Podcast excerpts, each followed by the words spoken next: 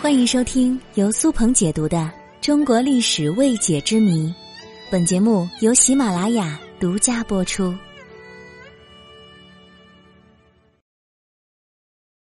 我国历史上的名马。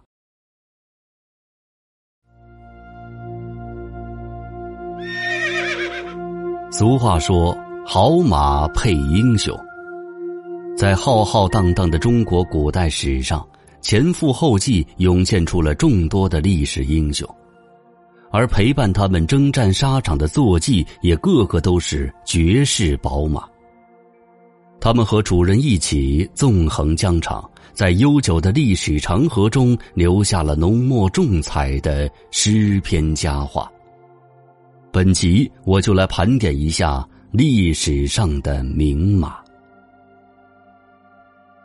我们按照时间的顺序，排在第一位的就是乌骓。乌骓是西楚霸王项羽的坐骑，它通体乌黑，犹如黑缎子一样，只有蹄子是白色的，所以又称踏雪乌骓。在当时，它号称是天下第一骏马。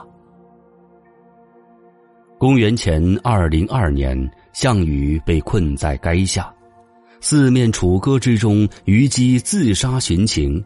项羽骑着乌骓，带八百江东子弟冲出重围，直奔乌江。他自觉无颜见江东父老，遂挥剑自刎。临死之前，项羽将乌骓赠予了乌江亭亭长，但是乌骓见项羽身死，便纵身跳入乌江自尽。他跟随着霸王的脚步一起走了，留下了一段传奇故事。第二匹是赤兔。在三国时期，不仅名将辈出，并且盛产名马，而赤兔马是三国时期人气最高的战马，在民间则流传着更多惊人的传说。《三国志》中记载，赤兔马是吕布的坐骑，而《三国演义》当中的赤兔马先后经历了董卓、吕布、曹操、关羽四位主人。一开始是董卓为了拉拢吕布而送给他的坐骑，之后“人中吕布，马中赤兔”就在这个时期流传了下来。后来吕布被曹操斩首。赤兔马也就落在了曹操手里。后来，曹操攻破徐州，关羽为了保护两位嫂嫂而投降曹操。曹操为了收买关羽，将赤兔马送给了他。之后，赤兔就一直追随关羽征战，直到关羽败走麦城，才和他分离。最后，赤兔马被东吴将军马忠获得。满心欢喜的马忠怎么也没想到，赤兔马竟然在他手中绝食身亡了。当主人死后，追随主人而去，这或许是对赤兔马最高的褒奖了。第三匹是狄卢。狄卢是三国时期刘备的坐骑，奔跑速度飞快。刘备在荆州的时候，刘表请刘备赴宴，实则要加害刘备。席间，刘备假称上厕所，慌忙从酒席当中逃走，而他的的卢马却慌不择路的走错了路，不幸陷入到襄阳城外的潭溪之中。眼看追兵就要赶到，刘备大急，一边疯狂抽打的卢，一边叫道：“的卢，的卢，今日防吾！”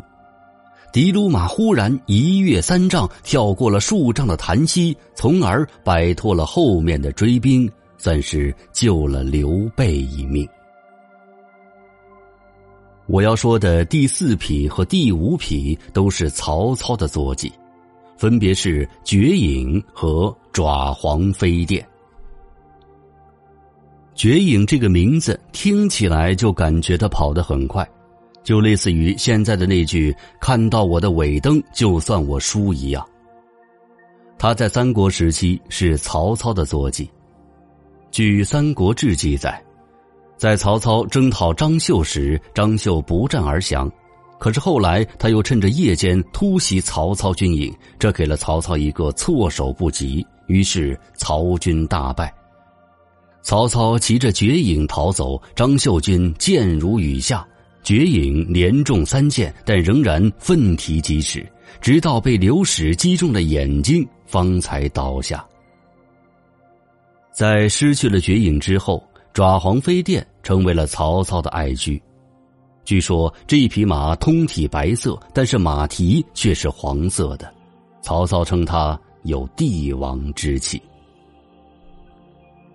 常言道：“千里马常有，而伯乐不常有。”刚才提到的绝世宝马之所以能够流传百世，除了他们自身的绝佳条件之外，与它主人的英雄气概更是息息相关。不可否认。是他们成就了他们的主人，更是主人成就了他们。